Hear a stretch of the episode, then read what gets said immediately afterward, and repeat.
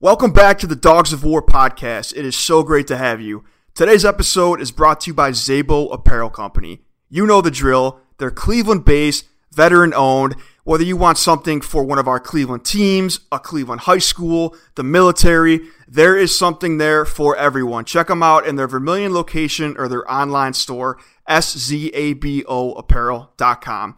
Real excited for today's episode. We have Hayden Grove, who is the professional and college sports reporter for Cleveland.com, and also one of about five people who actually have access to training camp this year because of COVID. We get into what he's seeing, what the Browns are looking like, things we're expecting this year, and a whole lot more. Let's get into it. Here we go. I still believe through the cold and through the heat,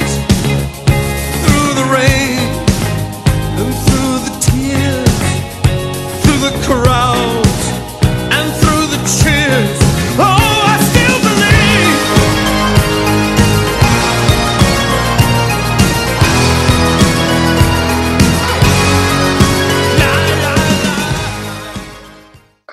Ladies and gentlemen, we now welcome on Cleveland.com sports reporter, Ohio State alumni, Mr. Hayden Grove. You can find him on the Twitter machine at H underscore Grove. Mr. Grove, welcome to the Dogs of War podcast. Well, thank you for having me. I um, I'm certainly not the most distinguished guest that you guys have had. You guys have had some pretty uh, big names out there, so I am definitely uh, a molehill on your mountain. You're way too humble for us right now. Oh, he's referring to Baker Mayfield and Emily Mayfield and Phil Dawson and also who's the other guy? Tim Couch. Yeah, yeah. I guess we're doing okay. Okay. Yeah, you guys are doing fine. The real reason we wanted to talk to Hayden, we've actually been talking to Hayden about him coming on for like several months now. Um, just finally worked out. We're glad that uh, he was able to do it. But you're one of uh, five people that are allowed in Berea at the training camp right now. It's probably like ten to fifteen. Five is good enough. Yeah, yeah. I'll, I'll take five. Um, but yeah, it's not a lot, and uh, you know, it's um, it's been nice to be out there. It's it's been a very good change of pace to just being in my house. Like tonight, the Indians are playing. It's like you know, sometimes you just have to sit at your house and, and do Zoom, and it's it's unfortunate. But yeah, it's been nice to be out there and seeing football. And um, I mean, it other than the distance that we are from the players, I mean, everything else is pretty standard in terms of practice. I mean, you know, they're they're doing everything pretty normally.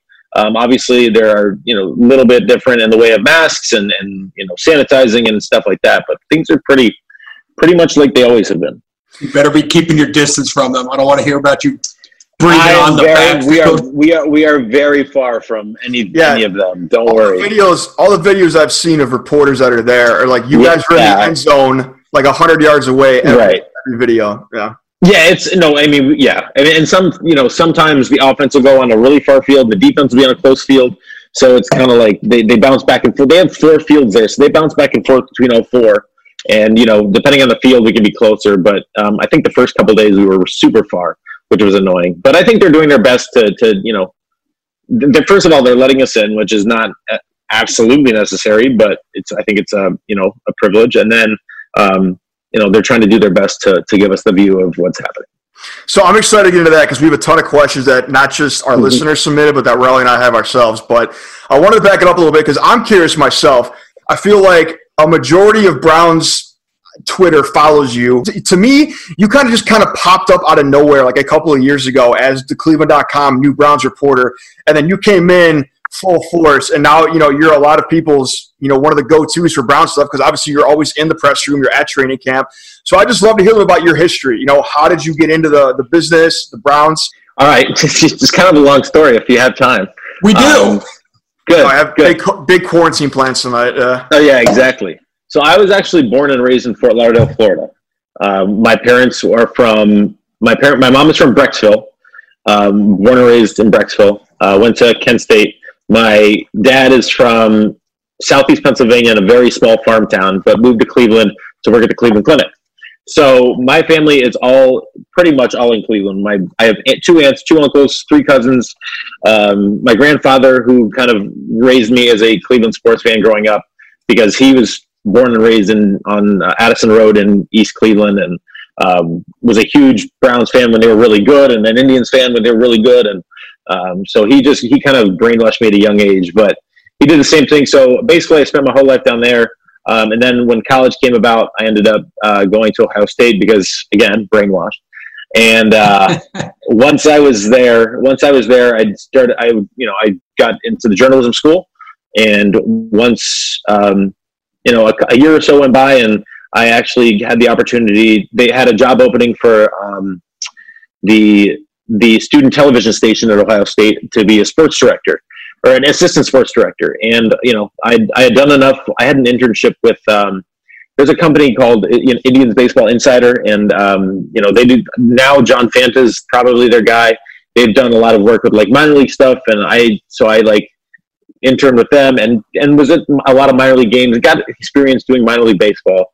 So they were they thought, well, for a sophomore year in college, it's not bad, you know, in terms of experience. We'll, we'll give them a shot.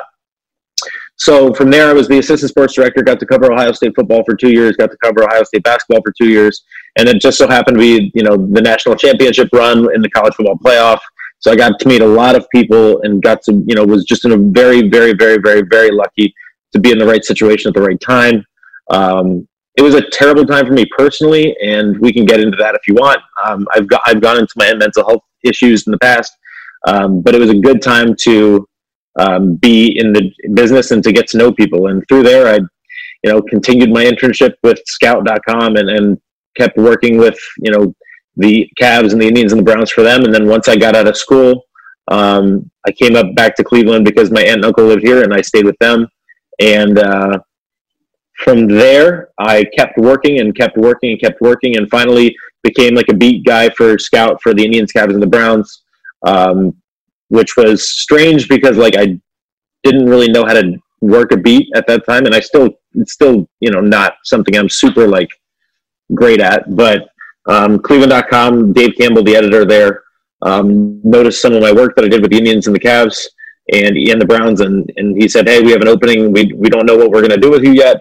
um, you know, but we want, you know, we would love to have you on the staff. So from there, um, I did social media specifically only for the first, like I think a year, and then you know, as I continued, they let me kind of transfer into my into a new position to where I would only do sports through social media.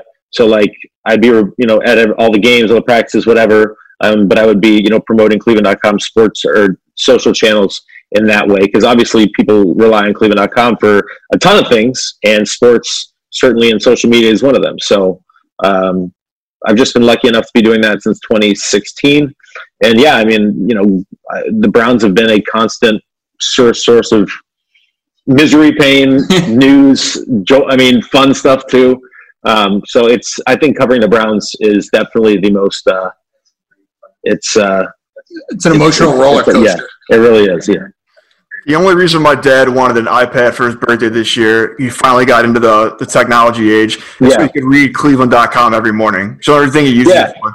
Well, but yeah, and, and a I, lot of that, like the, the, the generation above us, especially the plain dealer readers, that's obviously that's a whole different story. Cleveland.com is a lifeline for a lot of people in Cleveland. Yeah, yeah, and I do I do want to say like that I mentioned, you know, I said that I met a lot of people, but a lot of people in Cleveland too.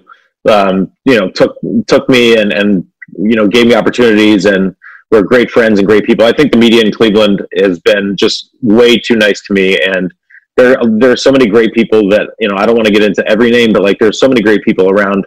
Um, you know, I worked with Tom Withers for the AP. Um, you know, who does a lot, who does Indians, Browns, and Cavs, he definitely showed me the ropes. Um, you know, there are a lot of people in the Indians practice box: Zach Meisel, Chris Assenheimer, uh, Nick Camino, like and the, and the, with the Browns, Mary Kay has been so helpful and thoughtful and nice. Scott Petrak, um, I don't know. There's just so, and then there's just a ton of names that I don't. I always want to bring them up because um, they helped me so much throughout my journey. So uh, Joe Vardon, uh, Dave McMenamin, Jason Lloyd. So just want to give them a shout out because they deserve it. Big shout out all those guys. And and what? Big fan of those last three that you said, especially when you know we had the the resurgence of the Cavs. So let me get this straight: you were in college working as the assistant sports director or sports director, writing, producing things. Right as Ohio State decides to win a national championship, then yeah. you get to cover the second LeBron era in Cleveland when we won a championship. Then you got yeah. to cover the Indians in that World Series run. I don't want to talk about that, but in like the twenty some games in a row. and then you got the Baker draft, and everything. So it sounds like you got to cover some incredible events in a period Yeah. that, especially the fact that it's Cleveland sports is another miracle. But you were like perfect timing to be just in that great do- dominoes. Maybe he brought I the good mojo. I might have because, and let me tell you what, like uh, you're right. I'm very, like I said, I'm so lucky. But you're right. I mean, look at the time when I came around, and it's like it was unbelievable. Like that, especially like the 2014 to like 17.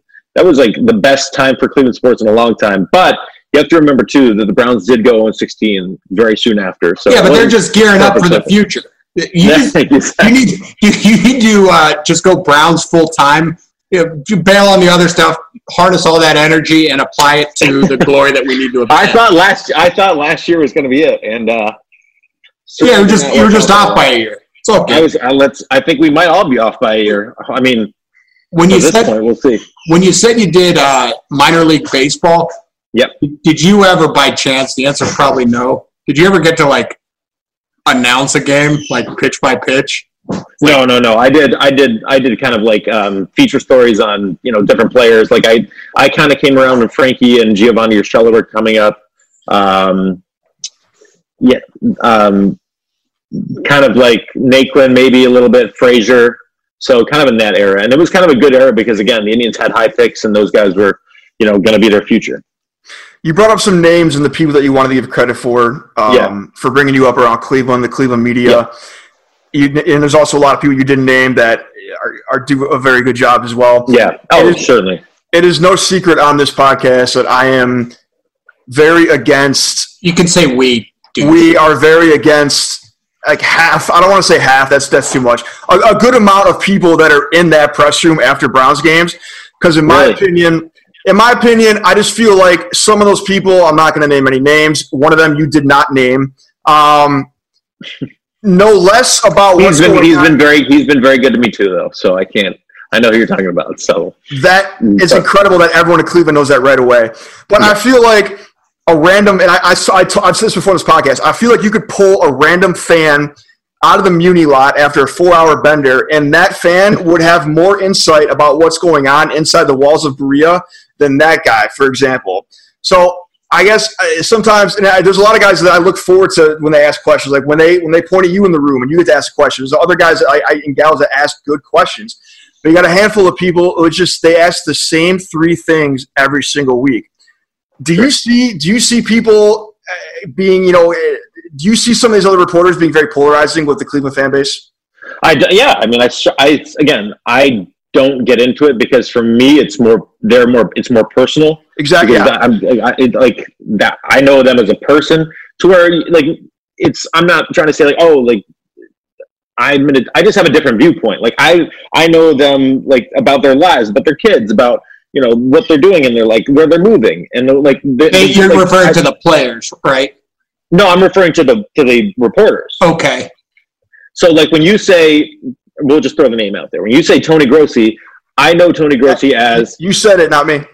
I I said it because I knew who you're talking about. We might as well say it. I see Tony Grossi as a, a good guy, a good dad, um, great golfer, uh, somebody who you know we talk about a lot of different things, and like I don't necessarily see him in the way that you guys do because I'm not necessarily consuming his what his you know sarcasm or whatever. So I know that I get, I understand where people are coming from with him, and he's definitely polarizing, and I understand it. But uh, I'm not going to be the, I'm, I can't, I don't come from that viewpoint, so I can't really give you anything else other than that. For the record, I, I I wasn't trying to goad or bait you to say something bad about anyone in that room. No, But- no, and- and- but I, I really can't though. No, and I, I, I totally respect and understand. Like, you know these people. And again, my complaints about some of these people are just on their coverage of the team. It's not them, like, Sure. uh, it's not them as people, as parents, any of that. Because I know that you have to you have to separate those things and compartmentalize things 100. percent So it's never a personal thing that I have against any of these people, or we have against any of these people.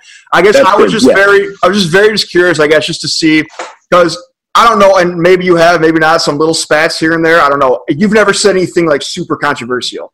But you got some people in that room that have said things or tweeted things or said things at a press conference that then just explodes on Twitter and gets viral and people start attacking that reporter and whatnot. So I guess how do you how do you balance that fine line of reporting the news but maybe not giving your full opinion on something, even if you want to so badly, but you know it could just give a lot of backlash from fans. Sure. Um, I mean, I like growing like when I was at least from what I learned, you know, in journalism school, is that you just that's what you do. You report the facts. I mean, yes, opinions are out there, and I have plenty of them, and I have plenty of terrible takes too. Don't trust me on that one. Um, and I throw them out there, and I get pounded for them. But like, I think that I think sometimes it's like it's some. I sometimes with with I think sometimes it's actually out of frustration. You know, a lot of these guys have been around this team for so long, and it's just like they they. I understand that it's like it, they shouldn't be fans and they're not fans, but like at the same time, just watching terrible football year in and year out, it can't be. It can't. I think they think sometimes that frustration boils over. So maybe that's what happened with the whole Baker Mayfield thing.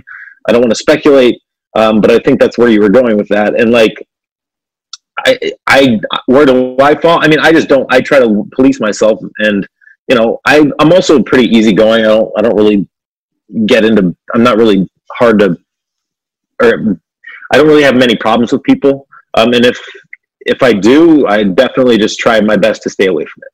Damn, this guy, this guy's a good guy, Raleigh. I know. I trying to. Uh, I guess I'm in the belief that there is a cultural reform that we need around the Browns with the players, the fans, and the media. And I wish there were more guys like you that it seems like uh, don't take shots at our guys. Like, yeah, we know we're struggling. It's been struggling for 20 years. Not exactly sure why, but it's like just ask a couple of softballs. Even if we get blown out by like 30 yeah. points, like, hey, that, that one touchdown pass was sick, though, right? What went through your mind there? Well, I think a lot know. of it, too. I think kind of some of it is kind of, you know, and I do it too. Like, it's easy, it's low hanging fruit. Like, when things are so bad, it's low hanging fruit to just tweet out a bad stat or like, oh God, Baker sucks or whatever. You know, it's just, it's low hanging fruit because it's just so common. If I, I want to go on and say that I don't think enough credit goes to Jim Donovan for putting up with what he's had to put up with for the last yeah. however many years. And that if I was Jim Donovan, I would have jumped off the 480 bridge a long time ago. So I jumped, jumped out of the jumped out of the press box. Absolutely. So one one more question before we get into the actual Brown stuff and training camp yeah, that sure. you're going to every day. Um, you know, the biggest thing out there today there's things going on on Twitter right now. Speaking of your school, your alma mater, Ohio State. Yeah, sure. Going on all over. Anytime you see a tweet from Schefty or, or you know Ian Rapoport or any of those guys, it's per source, per source, per source, or this source at this source. For someone like you, you know, a young guy that's coming into this profession, you know, you've been in it for a few years now. How difficult is it to get sources? Like, how do you start getting people? You know, because you have, like you said, you're in a room with people who've been doing it for 30, 40 more years. So they've had these right, which is why which is why decades. I don't have any right, which is why I don't have any sources. I don't because it's that. very it, it, it is hard. Well, I mean, okay, you can literally a source could be anything. It could be a waiter at a restaurant who saw something. You know, it. I mean, that's when. But I think yeah, I mean, Mary Kay works really hard to, to get you know the sources that she has, and um, they could be any like they're they're I don't I don't know them because obviously you don't reveal. So it's like it's hard though. You got to build relationships and trust with people over years and years and years.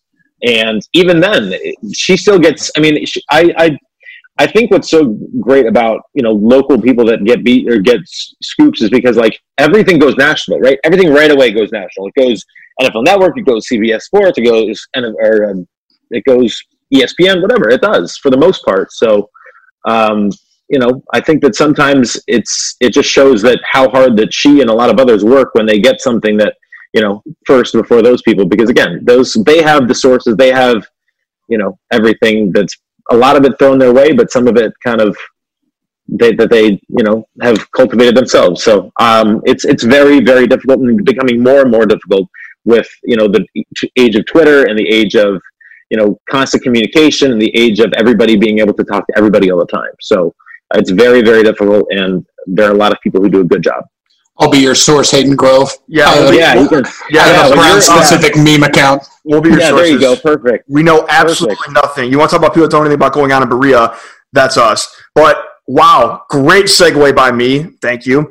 Yes, great segue So- by you. You are one of the handful. You said ten or fifteen. I'm going with five. That's a that's a great handful. I love that's a good term. Yeah, that, that are allowed actually into training camp. Obviously, with what's going on with COVID, there's no fans, no no one's allowed in to watch them practice.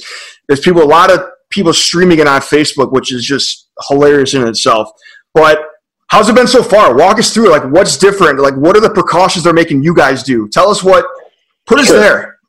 So okay, so for I I mean for them it's pretty similar. Like I said, it's uh you know you have all of your equipment being sanitized before and after. Um, you have your you know your bags, your pads, your uh, sleds, everything. All your balls probably going to be sanitized. Um, I think they're now using like two. So like they have um, like two. I think they're going through two different entrances. Like they have probably they probably got made the locker room bigger inside. I haven't watched that building the Browns thing, which I which I kind of need to do. Um, so I think they're having like two separate two separate locker rooms. Um, one is kind of in the field house where it's kind of a weight room now, and maybe the weight room is a locker room. I know like there are different meeting rooms. that used to be like offices and stuff. So it's just a much more spread out thing for them. But for us, basically, so we used to be able to go through the building and go to the media room and then go out to the field. Now we have to come in and then go all the way down. I don't know if you're fam- familiar with Berea, but Lou Groza Boulevard is kind of okay. So Lou Groza Boulevard. Um, trying to think. I think it, it runs east to west, and then so if you're facing south, that's where the building is. So we have to go straight where the Browns building is, and then to, all the way down to the left where like the players' lot is. We go down all the way there. We have to give them. We have to be screened um, by a Browns employee about like they give you the temperature check, and then we go through the. We get our credential if we're on the list.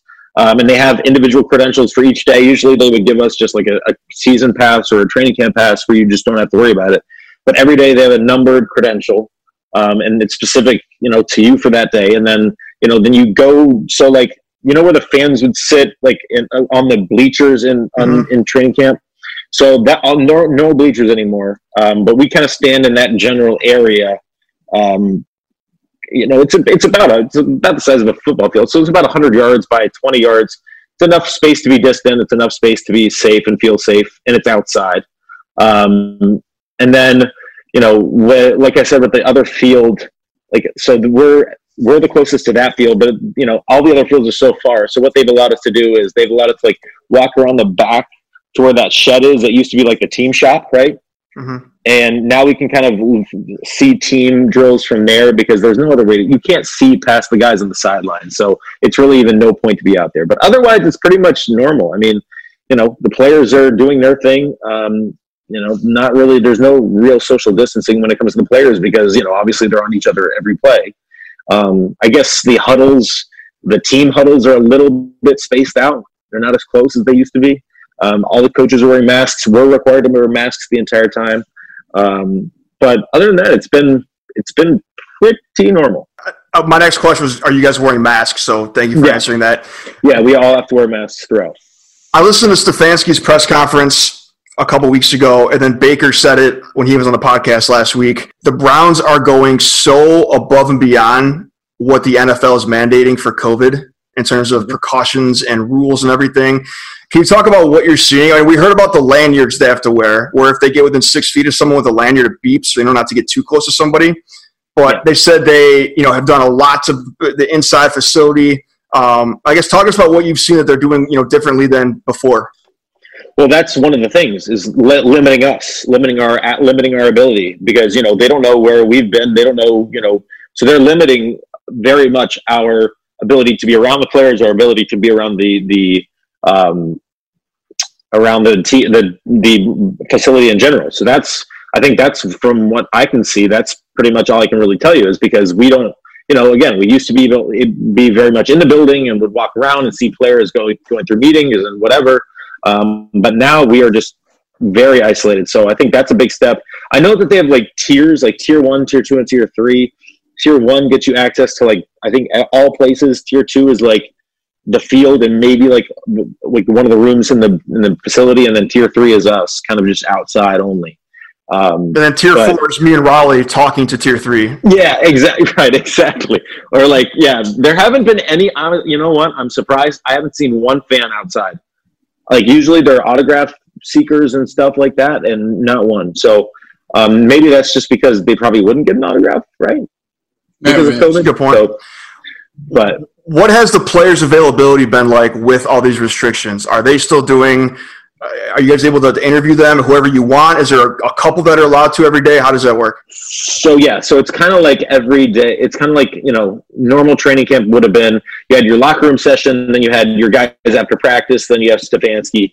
Um, this year, it's you get a couple of players before practice of their choosing. Um, Stefanski. I mean, we can request obviously the players that you know are making an impact or whatever, and then Stefanski um, is at like 1.30 and then practice starts at 2.25 so a lot of media is doing it from their parking lot. Like literally like just sitting in the parking lot with their zoom like and their computer because they don't have the time to like do their stuff that they need to do and then get get to practice. So um and the browns do have a facility like for like select beat reporters to be in um where it's like distanced um, tables and chairs and such um The but Hayden House. No not me no i am not allowed in there Yet. Not allowed. now that you're on the podcast, you tell that throw that Yeah, on your yeah, resume. We're going tier one, There you baby. Promote this man. Hayden, when Tier you one coming when you go into training camp, right now, Yeah. I don't know if you guys knew this or not. I've never been a, a journalist or a sports director or anything like that for for a major publication like you are. Mhm. When you go in there, so you look at there's going to be so many guys that are not even on this roster in a week, especially in a Yeah. month. You know, there's the first team guys. A lot of them aren't even going 100 percent or playing every day because of obvious reasons Yep. what what are you looking for to report on? Like, is there a, a strategy you come in with saying like I'm looking for five things, and if I see one of these, then I can report on. Like, I want to talk about the rookies, or I want to talk about what Baker looks like. Like, you know what I mean? Like, what what are you going like look- trying to find? Like, how do you make a story out of what's on that field? Sure. I mean, I think one. I think the first thing you have to look at is injuries. Obviously, that's just like that's the that'd be your big news of the day. Like, because you know, you. I think when you get to the practice, and I don't necessarily do this because it's not necessarily my job to. My job is kind of just to show the scene and like to do chats and to tell people what I've seen. So that's kind of my thing. But like, say Mary Kay, her job would be to go out there and to check every play, check which players are uh, you know which players are out, which players are not, and basically it's just by, by your eyes. You use your eyes to say, okay, you know, Myles is over there on the bike or Jarvis is over there on the bike, and then you literally count the players. Like today, Jamie Gillan was missing, and nobody knew why, but they at least knew why he, was missing. So then you can talk to the Browns, hey, why was Jamie Gillan missing? Um, Why is the Scottish Hammer missing? yeah, we don't know. I don't know. Oh, Um, shit. and then from there, like, you know, individual drills, you really can't really look for anything because it just, there's, it, you do it, they do it every day. They do it every day. There's like, and they all look great doing it because they're not going up against anybody. And like, unless somebody's like really like dropping every pass or like, you know, missing every block or fumbling the ball like on a handoff every time, it's like, there's not much there or unless OBJ makes a fantastic one-handed catch, which definitely happens a lot, then you get that on video. Um, but I think the thing that you said, like, do you look for this, this, and this? I think you know if cer- if there are people that are asking, hey, you know, what do you think about this person? What do you think about this person? I tend to kind of like, okay, what do I what do I think about Jedrick Wills? So I'm looking at Jedrick Wills for a couple plays. It's just it's literally impossible to see everybody on every play. So you te- you tend you tend to look at you know specific guys, important guys. Obviously, Baker gets all the eyes all the time because he's the quarterback. So you know if he has a really bad day like he did today, people are going to mention it and notice it. Um, but then also like big plays, like if you see somebody make a nice catch, or you see some, you know you just look for trends. Like if if Austin Hooper gets the ball three or four times and he can make some nice catches, or if you know Nick Chubb has a nice run, or Kareem Hunt, or you know they're a good play calls. You just look for kind of normal things that you would look for in a game setting and I think you would do that more during team and during seven on seven drills. Um, that's where I kind of tend to focus on more so than anything. One of the things that I was reading on Twitter and on you know the Browns Facebook today, and things that people were writing is that they're saying the offense looked slow the first few days, wasn't meshing well, whatever they were saying about it. But I mean, is is anyone even remotely surprised or worried after what we've been through the last several months? These guys haven't been together, so like, is anyone even blinking an eye at that, or that's kind of expected? No. Well, I mean, yeah, I think it's I think I think it's kind of expected not because Baker did can't come in in better shape, and you're like, hey, you know, now he's he's ready to roll. Well, I think we forgot for a second that we've been through a global pandemic. He spent zero time in pads with anybody this offseason. Um, you know, yes, you can throw to guys, but that's very different from being in pads and being, you know, with an entire offensive line, with an entire team facing a defense. Um, and to put them even further behind, you have a new quarterback coach in Alex Van Pelt, a new offensive coordinator in Alex Van Pelt. You have a new coach in Kevin Stefanski who's putting in an entirely new scheme, and he's doing so over Zoom. So it's like the, the chips are not stacked in their favor whatsoever. Um, so so no, I don't think it's surprising that they look slow. I think it's actually more surprising how good the defenses look because I didn't expect. You know, I think I think we kind of going into the season, we all kind of had the opposite ideas that oh, you know, the Browns have a ton of weapons, but the defense isn't there. Well, the defenses looked. I mean, maybe it's maybe it's because the offense isn't very good right now, but defense. I mean, they have a ton of energy and they're flying around.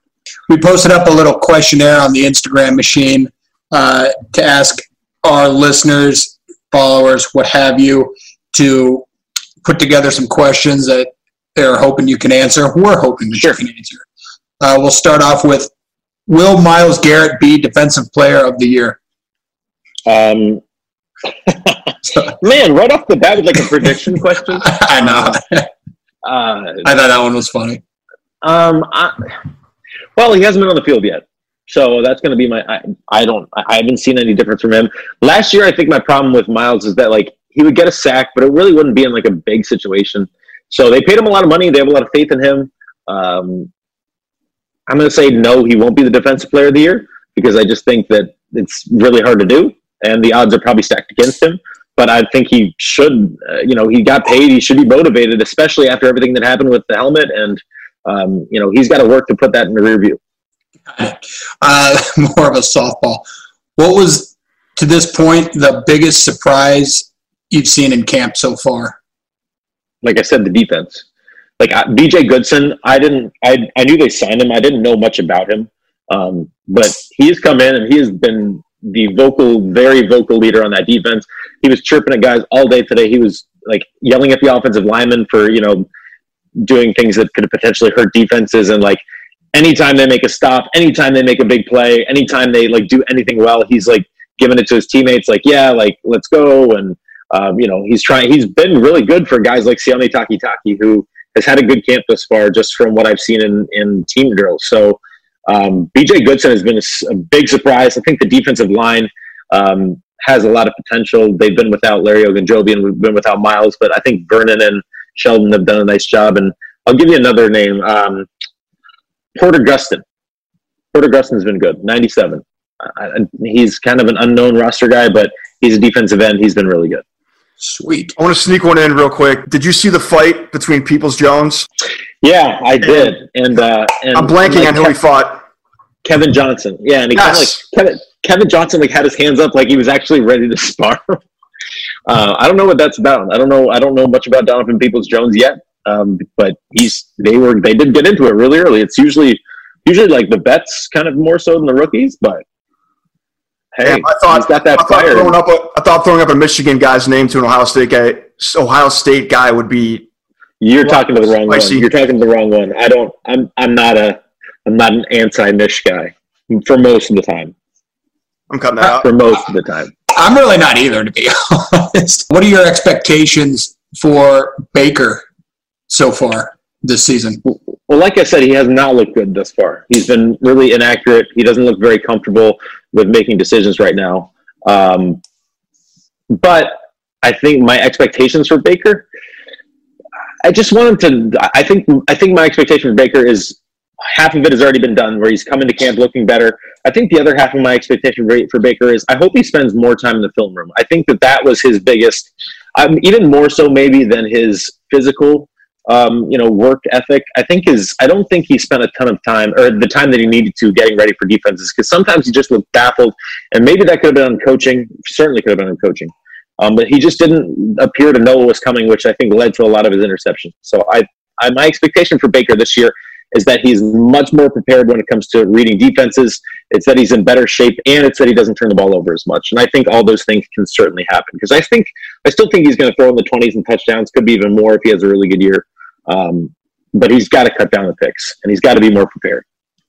Have you noticed anything? Uh, people have been talking about the Baker Hooper connection.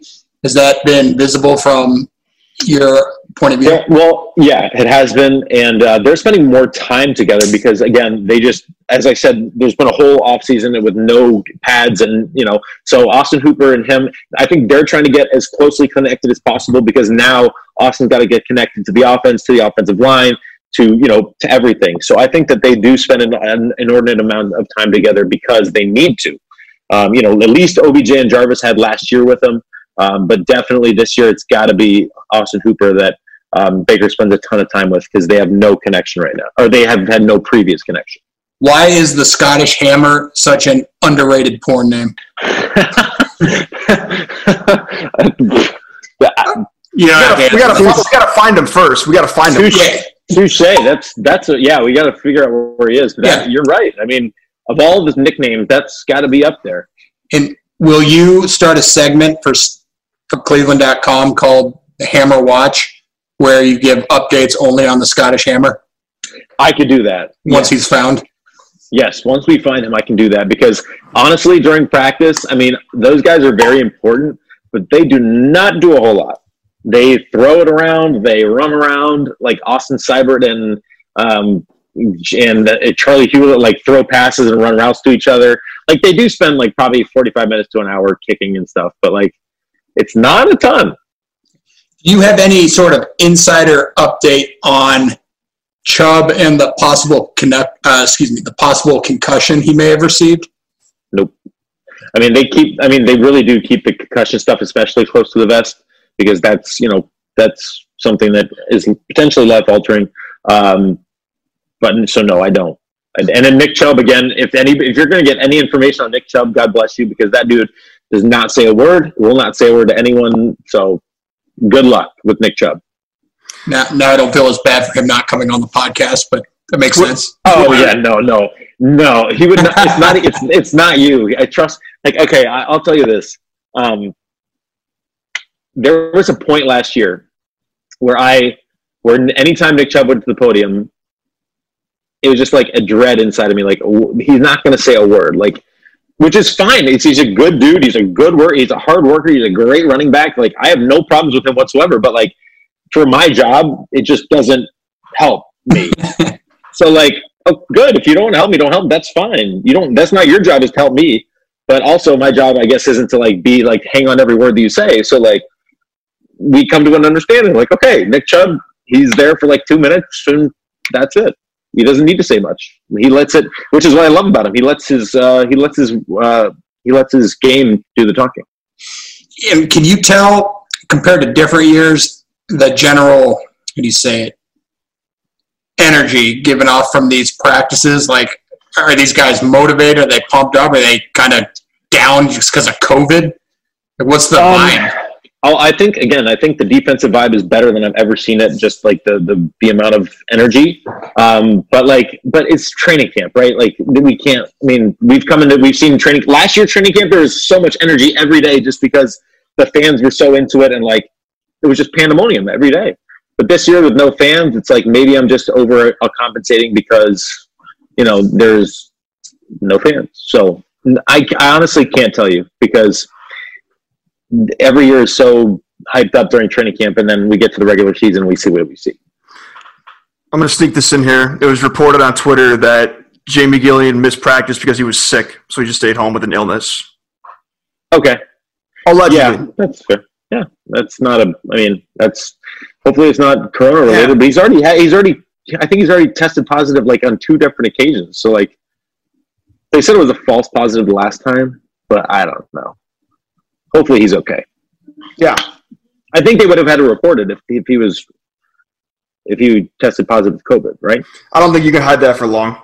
last last of the fans submitted and possibly likely too small of a sample size to ac- answer accurately pretty much for all of these questions since we are a couple True, weeks into I'm, I'm, giving- training I'm camp. trying, I I'm trying my best. Um, It is training, and listen, it is training camp again. Every training camp, it's like, oh, Browns number one, defense, offense, yeah, and then it's like, okay, here's what it actually is.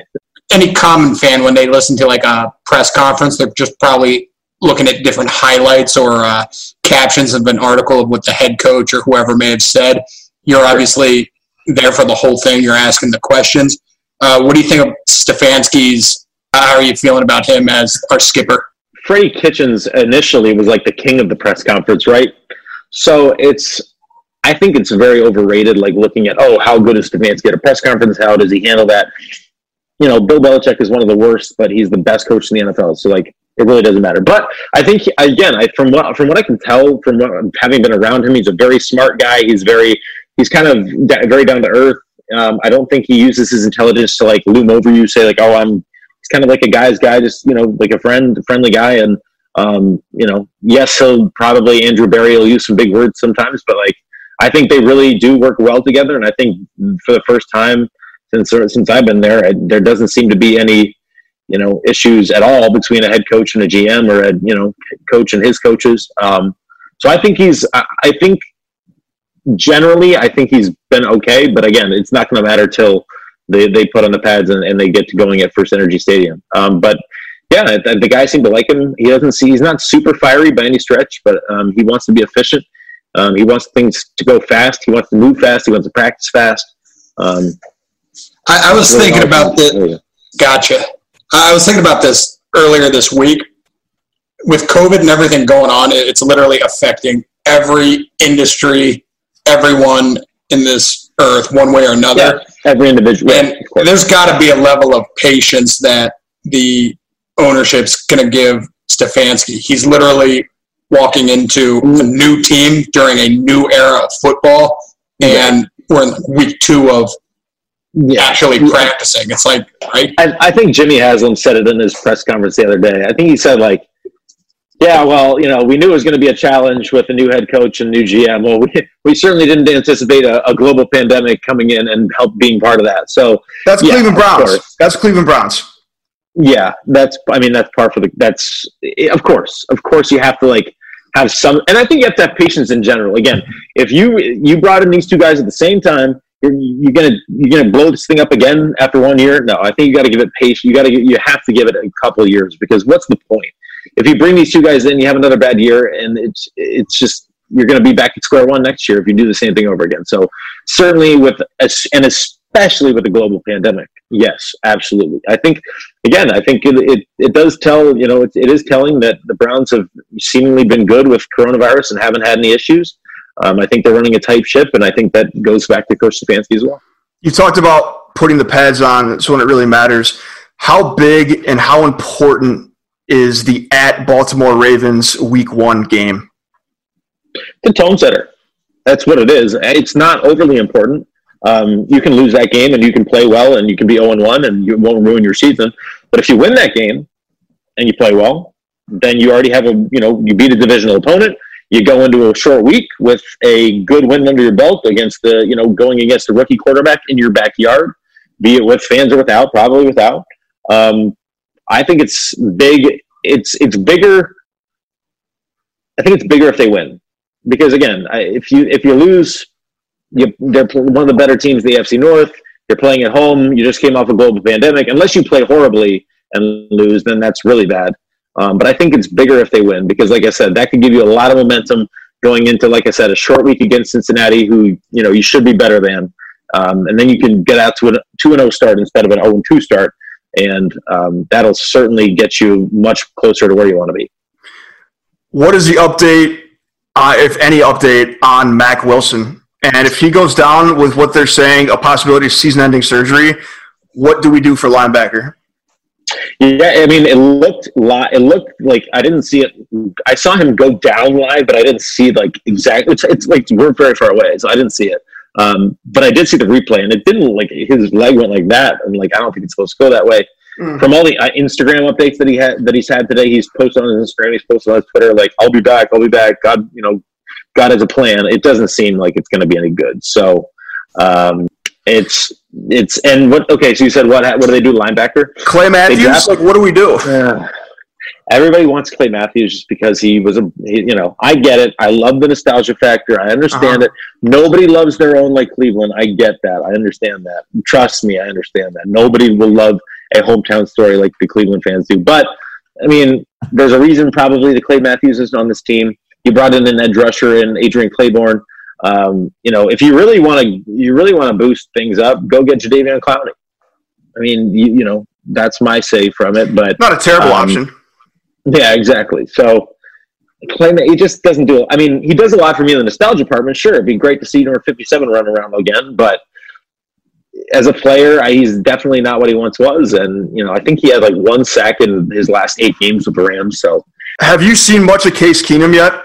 And Yeah. What does that dynamic look like between? I mean, it's just I imagine coming off. He's been a starting quarterback in the league for many games, and I was coming in Yeah. as a backup. What's he been looking like? Has he been talking to you guys at all? Um, well, actually, uh, he did. He did have his uh, press conference today. I did miss that one. Um, but again, he basically, from what I've seen of practice, yeah, he's been. I mean, he, again, he's working against the second team defense. He's working with the second team offense. Um, so it's not like you know I'm going to take too much stock into what Case Keenum is doing. But I think it's a good. He's a good bouncing or a backboard for Baker because again, he's been in the Kevin Stefanski offense. He's been around the league. They're both Texas guys you know he's he knows he he knows things that Baker Mayfield didn't get from Garrett Gilbert last year. You know, I think I think that was part of the problem too last year is that you know uh, Drew Stan went down and wasn't really around, um, maybe in the meeting room here or there, but like wasn't like in the trenches with Baker. Whereas now he's got a guy, okay, that has been around the league, has started, has been successful, and was successful with Kevin Stefanski. Um, so that's going to help too. I've seen them talking constantly, and then yeah, he's made some nice throws uh, during camp, but not going to put too much into that. He's also made some not so nice throws. I think uh, I think he had three picks in the first day. So That's just sick defense. That's just sick defense. yeah, exactly right, exactly. It's just Sheldrick Redwine coming out and being an absolute stud, right? I do have a personal question. Yeah. Hayden, what kind of golf game do you bring to the table? Not a very good one. I love playing, I do, but not a very good. Like it's like my short game is horrible. My putting is not very good at all. My driving is like so it's so inconsistent. Like if I get if I get a hold one, I can hit it, but like it's I just got to figure. I I got I got to play play play play play. I probably need a new set of clubs that are like more tailored to me um, because I just kind of bought the ones that I could find. Um, but I do enjoy. I love going out there and playing. There's no doubt. It's it's so fun. I could play probably 36 in a day and be very content. Oh yeah. What about you? Are you good? well, as it turns out, I am. I used to Oh, suck, okay. You are. but this year I dropped a 78 a couple of weeks There ago. you go. That's So good. apparently, I'm incredible at golf now. You, sh- you should have seen him on the back nine. yeah, but uh, Ah, yeah. Huge shout out to Stipe, real quick. Oh, yeah. What an Sure. unbelievable fight! The greatest of all time, the goat. The, also, I got I got to say this though about him. He it, today's his birthday. Happy birthday to him. And he's working. And, and and yeah, he's back in Independence at the fire. He's at the firehouse working. What? Two days after defending his W World uh, Heavyweight title, and he's back working at the fire station. Like that. Uh, that kid. That guy is That's pretty- textbook pretty cool. Cleveland. It's textbook Yeah. Cleveland. So before we let you go, like I said, back to your normal life in the Indians game, which I'm going to be racing to as well here once we hang Yeah. up. Anything that you wanted to talk about or you want to talk about but you just can't because you guys have so many rules and professionalism things like there's no rules here it's a podcast are we missing anything like can we get you to like say something wild so like we'll go flashing on the bottom of espn like hayden grove said this on the dogs War podcast no. like and subscribe No, can't do it. Can't do it. No, because I gotta. I so what? One of the rules for me being on a podcast for Cleveland.com is I gotta. I gotta kind of pimp our stuff. So I gotta pimp like we have a we have a football insider. You can sign up for um, texts and analysis that you get before Twitter from Mary Kay, Dan, Dan Labbe, Ellis Williams, and myself, and uh, I think Doug Glenn as well. So that's three ninety nine a month, and um, you get again you get all the inside info before anybody on Twitter or anything. And then you got 14 day free trial too, so you can just try it out for free. Well that was my next question is you have the mic to plug or say anything you want so what would it be then That's that's it. That's that's what I got to do. Other than that, no. and that's in your bio on twitter i saw that Yes, it is It's in my bio, and um, yeah, that's for my. So I have one personally, and then the, you can get the one with everybody for on Cleveland.com. So go check it out. Football Insider, and they again, Mary Kay is as hard a worker as anyone, and I can't I can't recommend her stuff enough. So, Mary Kay, Hayden, they're one of or two of the five people allowed in the training camp. So I, I don't know why you Stick with wouldn't. five. Yeah, I don't know why you wouldn't subscribe to that because it's really your only insight, and that's why we are so very lucky and fortunate that Hayden came on here tonight. Thank you for giving us your perspective. Uh, it was great to hear about what's going on behind the walls of Berea, and hopefully we can do it again here soon. Yeah, man. Let me know and uh, tell Baker and Emily I say hello. I see Emily, Emily, and uh, we do the same cycling class a lot. So Ooh, I shout out to Emily. Yeah. you really can't say anything about Baker now. It's bad. No, well, I yeah, listen. If he had a bad day, he had a bad day.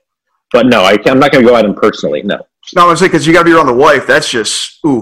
Like, Oh yeah, she's so. I mean, you guys know she's wonderful. She's so kind and like I, I'm, I'm a big fan of hers. Oh yeah, they're the nicest people in the world. Shout out Lucas and entire family. Yeah, I met her sister too. She's she's really nice and She's Yeah, like, she's like one of my best friends now. She's got a Yeah. podcast and we this is awesome. We, can we didn't even tell Hayden to say any of this. This is right off the cuff. And no, no, that's everything. Yeah, They are No, great people. Yeah, I mean, yeah, I actually.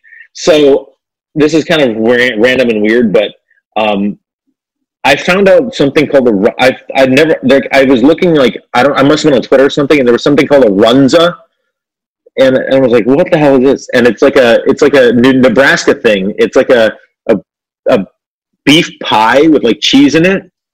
It looks so good, and it's like only made in Nebraska. That's their thing. So I asked her because she's from she's from Omaha, Yeah. and I was like, "Do you have like a recipe?" And she like gave me a recipe for it. I haven't made it yet. Shout out to me for being dumb and not making it, but I want to try it. Go look up a runza. R U N Z A. I mean it sounds like it checks all the boxes for me.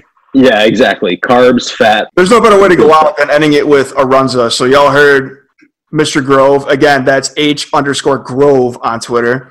Got it right that time. Props to me. Well, thanks again for coming on. Really appreciate it. And let's do it again soon. Yeah, thank you guys for having me. I really appreciate you. Take care. Once again, thank you, Hayden, for coming on the Dogs of War podcast. Highly recommend following him on Twitter and Instagram. He does a great job of keeping everyone very much up to date on all things Browns and really Cleveland in general. That does it for Raleigh and I for this week. We'll be back next week. Plenty more fun interviews lined up for the rest of this preseason and season. Gonna take you out a new way with the song of the week. This week it is by the band Camino. Good night, Cleveland.